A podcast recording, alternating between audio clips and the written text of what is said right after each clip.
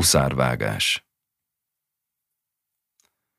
Berszán József nagyot sóhajtva huppant le a zöld gyepre dobott lópokrócra. Kinyitotta a sörét, már éppen belekortyolt volna, amikor a felesége megszólalt. Mielőtt eliszod az agyat, hozz fát! Már ha ebédre sültet akarsz, mert nekünk mindegy.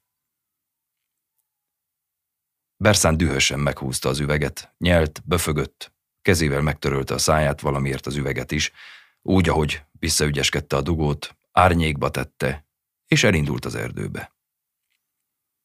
Hárman voltak az erdő szélen. Ő, a felesége meg az anyósa. Hétvégi rendes programjukat töltötték a friss levegőn. Ilyenkor otthon hagyták az autót, kigyalogoltak az erdő szélére, megsütötték a sütnivalót, megitták a meginnivalót, megbeszélték az aktuális politikai kérdéseket, mint minden rendes ember a városból. Közben Józsi leszopta magát, aludt egyet a lópokrócon, aztán este felé felcsomagolták a maradék húst, és kisé zavaros tekintettel, imbolygó léptekkel hazasétáltak. Lassan, hogy az anyós elmeszesedett koszorú erei nehogy tiltakozni kezdjenek a sok mozgás ellen. Ment a férfi a fák között, magában szitkozódott, hogy a kirándulók mind összeszedték a gajakat, ezért kénytelen beljebb hatolni az erdőbe. Dombra fölvezetett a széles ösvény, csíptek a szúnyogok, Józsi dühösen vakarózott. Már azon volt, hogy hagyja a fenébe az egészet, beéri néhány nyersebb ággal, legfeljebb füstösebb lesz a hús. Amikor lódobogást hallott. Megörült, hogy szekér közeledik, majd kér néhány száraz faágat. Ad ne szidja a neje, mert arra sem vagy képes, hogy megválogass két fadarabot. De szekér helyett egy bokrétás huszárcsákót pillantott meg alatta egy húszárt, amint megtermett lovon poroszkált az erdei ösvényen. Józsi lába gyökeret eresztett a nedves talajba, úgy nézte a katonát. Tudta, sokan hagyományból öltöznek huszárnak, tartanak lovakat, különféle századokba tömörülnek, címeket osztogatnak, egymásnak el nem követett és meg nem nyert csaták emlékére, de ez a huszár más volt. A levegő is izzott körülötte az elmúlt kétszáz évtől. A katona megrántotta a kantárt, mellette, mire a ló megállt. Tisztelgett, a ló is feljebb emelte a fejét, horkantott egyet. Józsi pedig érezte, hogy a lábán valami meleg csordogál lefelé. Jó napot adjon Isten! A Redecki századot keresem, nem -e látta? kérdezte a huszár. Zenében ismerem, Nyögte, mert más nem jutott az eszébe. Érezte menten elájul a félelemtől. Miféle zenében?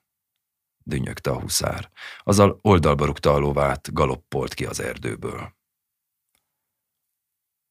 Józsi leült a nedves földre, elővette gondosan összehajtogatott koszos zsebkendőjét, a homlokát törölgette. Csak úgy csorgott róla a hideg verejték. Feje forrás volt, papkútjának becézték, Isten a tudója miért, talán mert egykor annyira szegény volt az eklézsia, hogy a pap is az erdőbe járt vízért. Butaság, lejjebb ott a patak. Valahogy elvászorgott a forrásig. Benedvesítette a zsebkendőjét, homlokára tette, majd a víz mellé hányt. A reggeli szalonnás rántotta úgy szökött ki a gyomrából, ahogy katonaszökevény ugorja át a kaszárnya falát.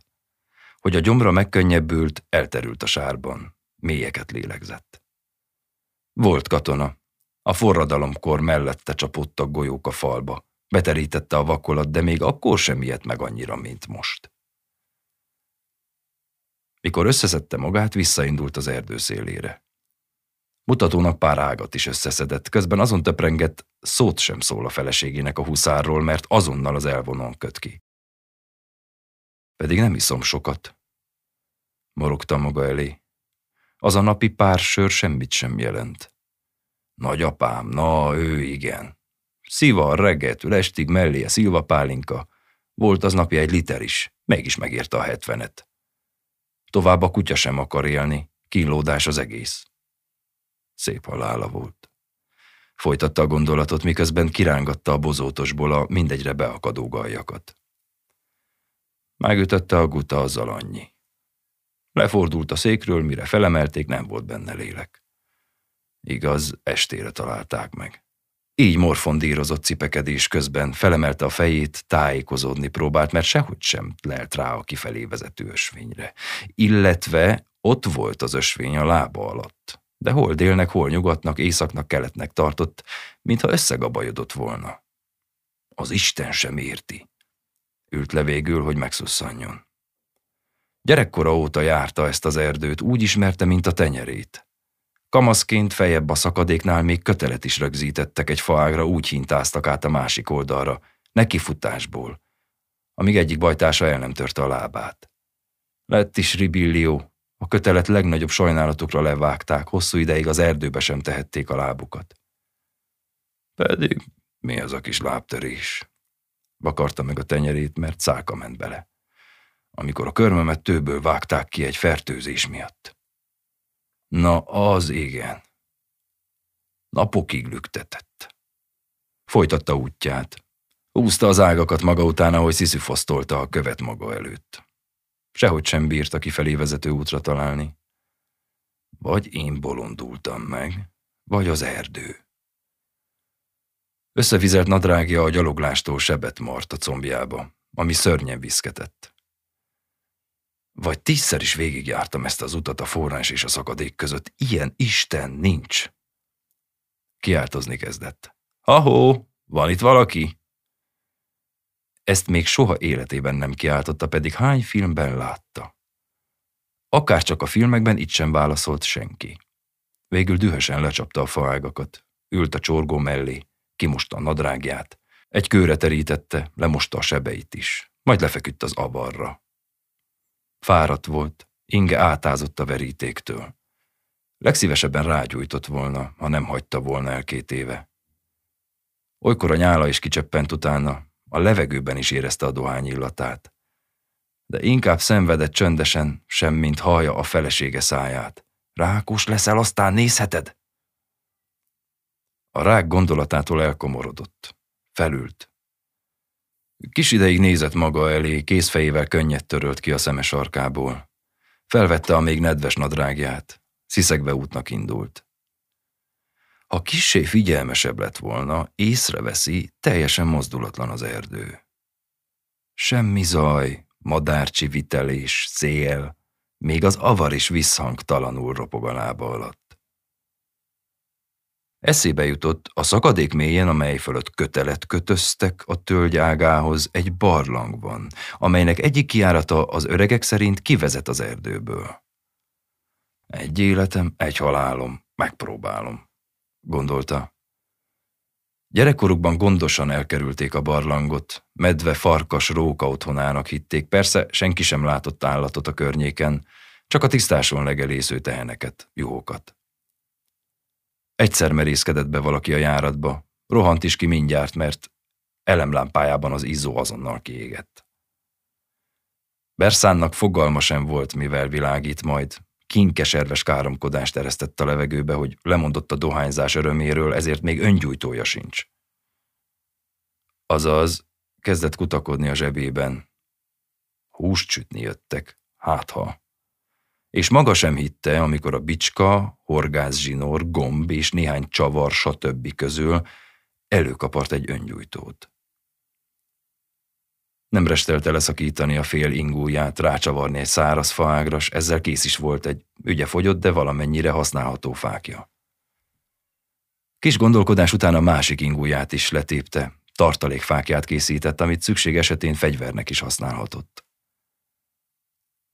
Ereszkedni kezdett a szakadékba.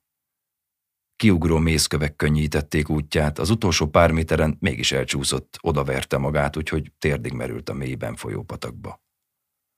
Állát kissé beütötte, amitől a nyelvébe is beleharapott, vérízét érezte, de ennél nagyobb baja nem esett. Illemből sziszegedtek keveset, aztán nagyot nyelt és elindult a barlang felé. A bejáratnál meggyújtotta a fákját. Zsebre vágta az öngyújtót, a fájdalomtól nagyot ordított, mert a felforrósodott tűzszerszám csúnyán megégette a bőrét a nedves nadrágon keresztül. Szerencsére a fákját nem ejtette el. Ha állat van itt, a kiáltástól biztosan kirontott volna. Gondolta, s kesernyésen elmosolyodott. belépett a barlangba. Szíve a megszokottnál gyorsabban vert, de ezt inkább a patakba csúszásnak és a huszáros látomásnak tulajdonította. Mert látomás volt az. Józan elmélyű ember alig ha lát a múltból lovas katonát, ha csak nem képzeletbeli csatatéren tartózkodik, képzeletbeli hagyományokat mentő ezredesek hadnagyok vitézek között. A gyilkolászás nagy mesterei, röhögött hangosan Berszán. Inkább azért, hogy elűzze a gyomrában motoszkáló szorongást. Mert mi lesz, ha egy medve intő mancsa új lyukakat szaggat a testébe? Esetleg hiú szedik ki a szemét. Rókana az nem állat, az csak elsúran a szétvetett lábak között. Csak akkor támad, ha nagyon fenyegetve érzi magát. Azért akadhat itt veszély, gondolta. Gyorsan fákját gyújtott, körülnézett. A talajt nedves avar borította. A falakon itt-ott gyökerek csüngtek, mindjárt a bejárattal szemben húzódott egy keskeny járat, amelytől a klaustrofóbiája miatt kiverte a hidegverejték. Nagyot lélegzett, letörölte a homlokát, közel lépett a járathoz. Húzatot érzett, amit jó jelként értelmezett. Ahol húzat, ott kiárat is van. Oda se neki, hogy az ellenkező irányba mutat az erdő kiáratával, ahol az asszonyt és az anyóst hagyta. Eddig rongyosra idegelték magukat. Mormolta, miközben megvonta a vállát. Hát te fene! Fűzte hozzá, ahogy bepréselte magát a járatba. Nehezen haladt a lelógó gyökerek kövek között. Itt is kár lenne vegyes üzletet nyitni. Eherészet, mert a szorongás egyre erősebben motoszkált a gyomrában. Barna arca olyan fehér lett, hogy a nullás liszt is megirigyelhette volna. Isten tudja, mióta haladt az össze-vissza kanyargó járatokban, már arra készült, hogy a második fákját is lángra lobbantsa, amikor fényt pillantott meg. A barlang olyan hirtelen szélesedett ki, hogy szinte beesett egy nagy terembe. Egy jól megrakott tűzfényében megpillantotta a huszárt, ahogy kőpatkán ülve bámul a tűzbe. A terem sarkában ott volt a lova is. Azzal eszméletét vesztette. Pofozgatásra tért magához. Feje zúgott, szája kiszáradt, egy kortnyi vizért ölni tudott volna, ha lett volna ereje. Lassan állt össze szeme előtt a kép. Előbb a csákót pillantotta meg. Alatta a szőkehajat, ami zsíros, borostás arc csapott homlok felett húzódott. Oldalához nyúlt a huszár, elővette a kulacsát. Berszán két kézzel kapott utána, mohon kortyolta a kisé állott vizet. Köszönöm, ebegte. Lassan visszatért ereje, a katona noszogatására felült, a kőpatkának támaszkodott. Az Istenit ismét bepisáltam. Nézte nadrágján a nagy foltot. Csíptek egyetlenül. Életét odatta volna, ha megvakarhatja, de nincs az az Isten, amiért oda nyúlt volna a katona előtt. Az sejthetett valamit, mert mosolyogva mutatott a terem sarkába, ahol, láss csodát, egy patak csörgetezett. Mire Józsi észbe kapott volna, térdig állt a vízben, tolt el a nadrágját, öblítette ki a horzsolásait és a megviselt ruhadarabját. Persze hideg volt a víz, de oda se neki. Inkább hüvelyknyi cerka, mint égősebek a combjain. Kékre fagyva ült le alsójában a tűz mellé, terítette az aznap sokat látott nadrágot a patkára, és tette fel a világ leghülyébb kérdését a huszárnak. Megtalálta a Radecki századot? Bele is vörösödött. A katona röhögni kezdett, a térdét csapkodta, úgy, hogy kardja csörgött az oldalán. Majd legyintett egyet a tűzbe, bámult. Nem törődött Józsi valakinek, így lett kis ideje szemügyre venni a barlangot. Bejárat természetesen sehol. A keleti sarokban hang nélkül folyt a patak. A nyugati oldalon mozdulatlanul állt a huszáros módra felszerszámozott ló. A falak agyagosnak, barnának, ugyanakkor áttetszőnek tűntek. A talaj köves volt, mégis puhának hatott, sehol egy falevél. A tűz zaj nélkül égett. Kellemes meleget árasztott, az egész teremnek annyira megnyugtató kisugárzása volt, hogy Berszán el is bóbiskolt. Az átélt izgalmak ellenére. Mint az anya mélyben. Motyogta, amikor magához tért. A katona bólintott. Ott is vagyunk a föld méhében, mondta. Berszán meg sem lepődött. Ült a tűz mellett, hosszúakat pislogott, elelnyomta az álom, fejében egy szikra gondolat sem lapult. Amikor combjára nézett, nyomát sem találta a horzsolásoknak. Felhúzta nadrágját, a patkára ült, s a kábulatból akkor eszmélt fel kissé. Mit keresek itt? Mit keresek én itt? Bonta meg a vállát a huszár. Így megy ez hosszú ideje. Hogy mennyi ne kérdezze. Van, amikor odakint télre bukkanok. Vagy nyárra, tavaszra. Medvére, farkasra vagy furcsa állatokra, kisebb-nagyobb bogarakra. Csak a minap majdnem átdefett egy akkora szúnyog, mint a karom, mutatta. Máskor meg nincs is erdő. Levegőt sem bírok venni. Vagy akkora forróság, hogy mentem megsülök. Vagy akkora hideg, hogy jégdarabbá változom.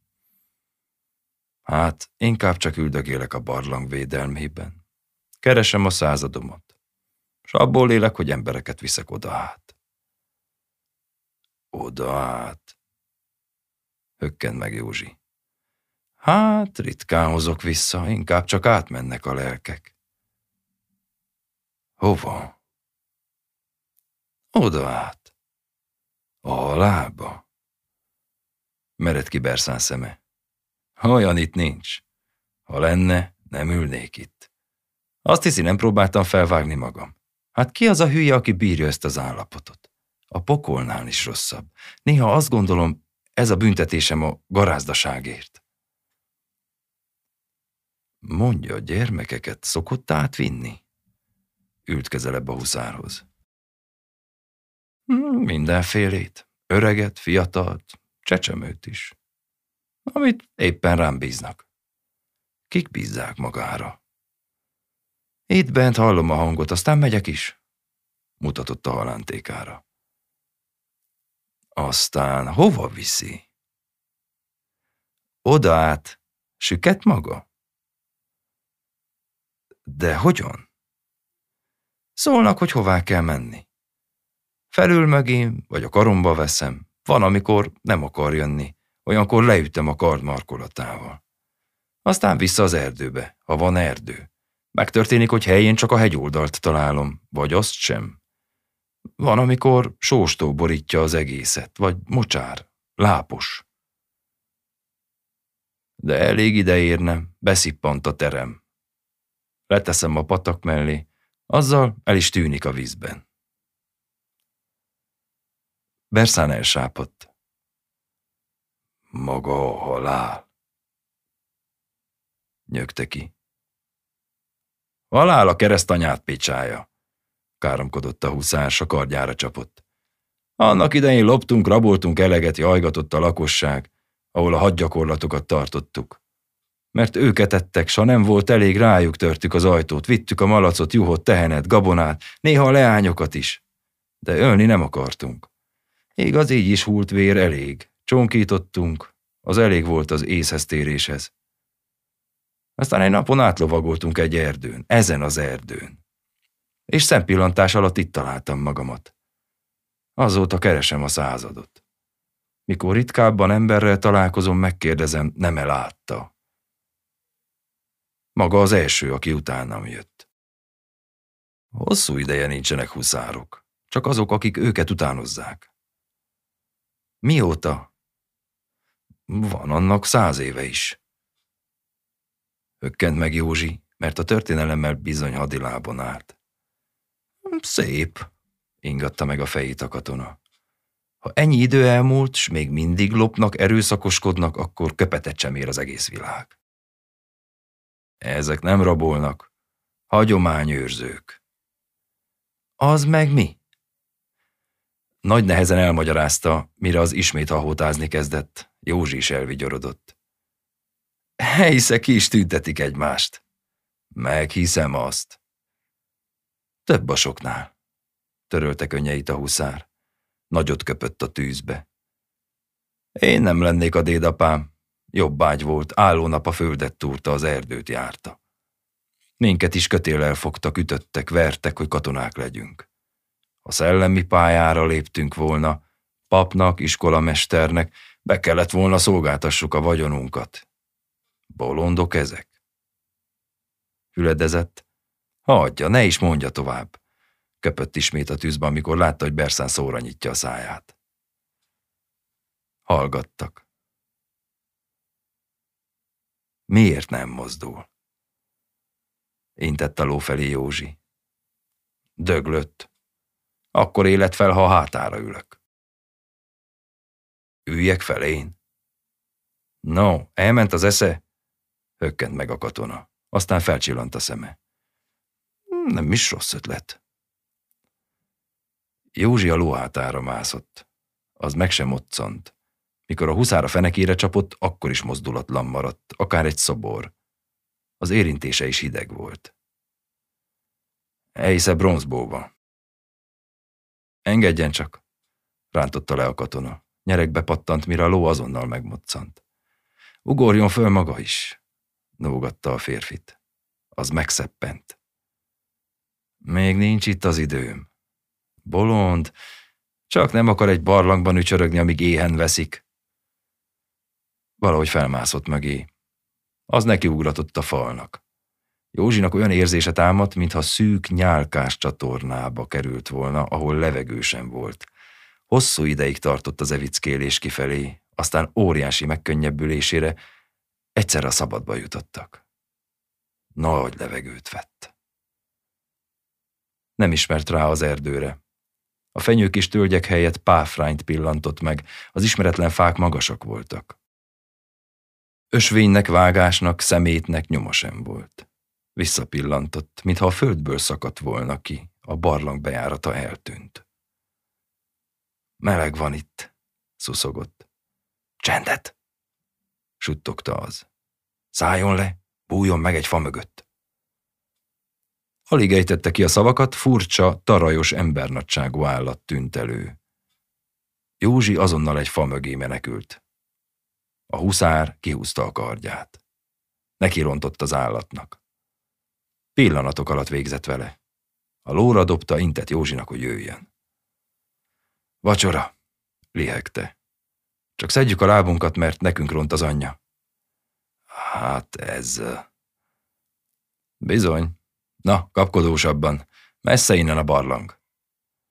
Józsi meghökkent, azt hitte, alig pár méterre vannak a bejárattól. Recsegéseket hallott, a huszára lóra csapott. Gyorsabban a fenébe is, mondta. Futottak. Végül már alig kapott levegőt, úgy érezte kiszakad a tüdeje, amikor váratlanul különös, nagyon kellemes borzongást érzett. A szemét is lehúnyta, és mire kinyitotta, a barlangban találta magát. Olyan erős erekciója volt, hogy csak nem fájt. A huszár észrevette, kacagott. Nekem is, legyintett. Minden egyes alkalommal. Azzal nyúzni kezdte az állatot. Nézte, hogy a katona gyakorlott mozdulatokkal nyúzza az állatot, közben agya kétségbe esetten próbált magyarázatot találni a történtekre.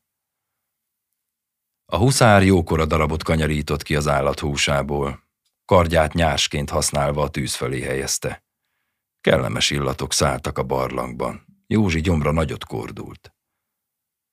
Lesz itt mindjárt, dünnyögte a katona, miközben megfordította a kezdetleges nyársot. Ettek. A jól átsült hús íze a tyúkhúsra emlékeztette Berszánt. A huszár elégedetten böffentett néhányat, kényelmesen hátradőlt. Mint az anya mélyben, mondta. Mint egy végtelen anya mélyben.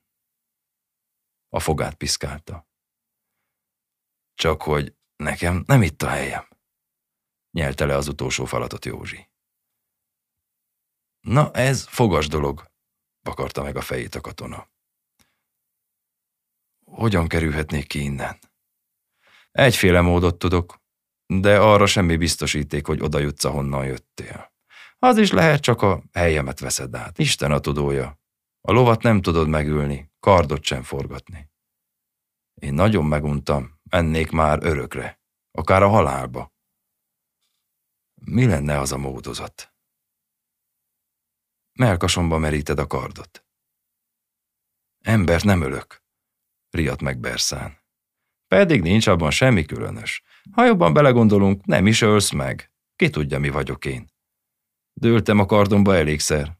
Csak úgy átszaladt rajtam, fel sem sebzett. De te élő ember vagy, talán sikerül.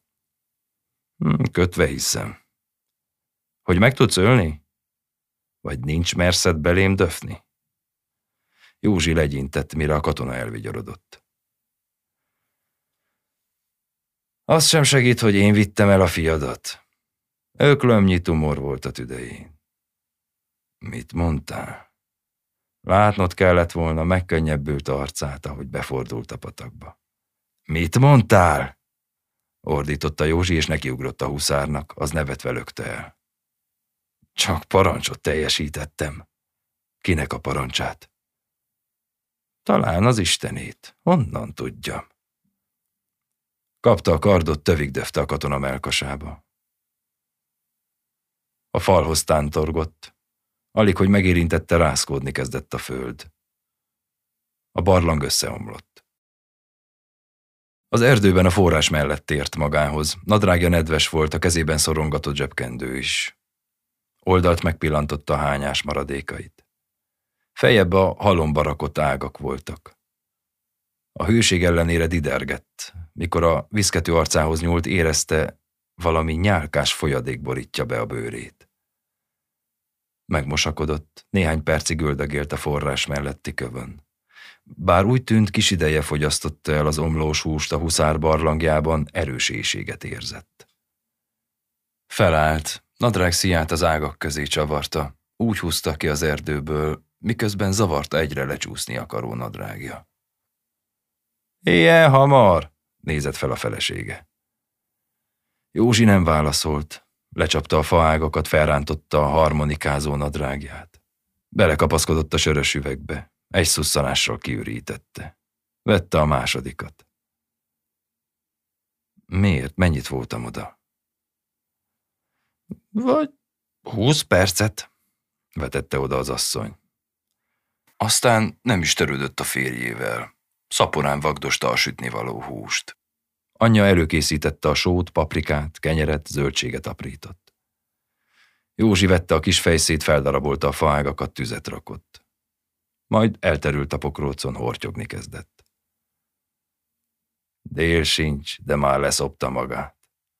Dünnyögte a felesége. Megvárta, amíg leég a tűz, majd a parás fölé helyezte a húst. Pihenek egy keveset én is, dőlt el az anyja. Csak nyugodtan, édesanyám, nézte a férjét. Le van soványodva, megviselte. Gondolta és nagyot sóhajtott. Elővette zsebkendőjét, megtörölte a szemét, halkan kifújta az órát. Mikor a hús megsült, tálalt. Felébresztette a két alvót, neki láttak az ételnek. Szótlanul lettek, gyászos hangulat telepedett rájuk. Kicsit bekapcsolom, mondta az anyós, és a rádiója után nyúlt. Józsi nagy szemeket mereztett, de nem szólt, inkább kinyitott egy sört. Kattant a készülék, régi magyar hallgatók recsegtek elő a hangszóróból. Hoz vizet a mosogatáshoz, mondta a felesége. Be nem teszem a lábam abba az átkozott erdőbe, válaszolta. Na mi van? mérgelődött fel az asszony. Hoz vizet kiáltott rá a férje, mire az felugrott. Tedd vissza a valagod a pokrócra, állt fel Józsi, s vette a két literes palackot. Mikor belépett az erdőbe, úgy érezte, kiugrik a szíve a melkasából. Sápadtan, elszántam ment a forrásig, megtöltette a palackot, rohant kifelé. Az erdő kiáratánál, mintha árnyék suhant volna el mellette. Szótlanul tette le a vizet az asszony mellé, feküdt vissza a pokrócra. Anyósára pillantott. Látta elszenderedett. Kapott az alkalmon, kikapcsolta a nyivákoló rádiót. Felhajtotta a maradék sörét, hátára fordult, szalmak alapját az arcára tette. Elaludt. Délután arra ébredt, hogy robban szét a húgyhólyagja. A bokrok közé ment, vizelt, majd visszaült a pokrócra, nézte alvó feleségét, anyósát.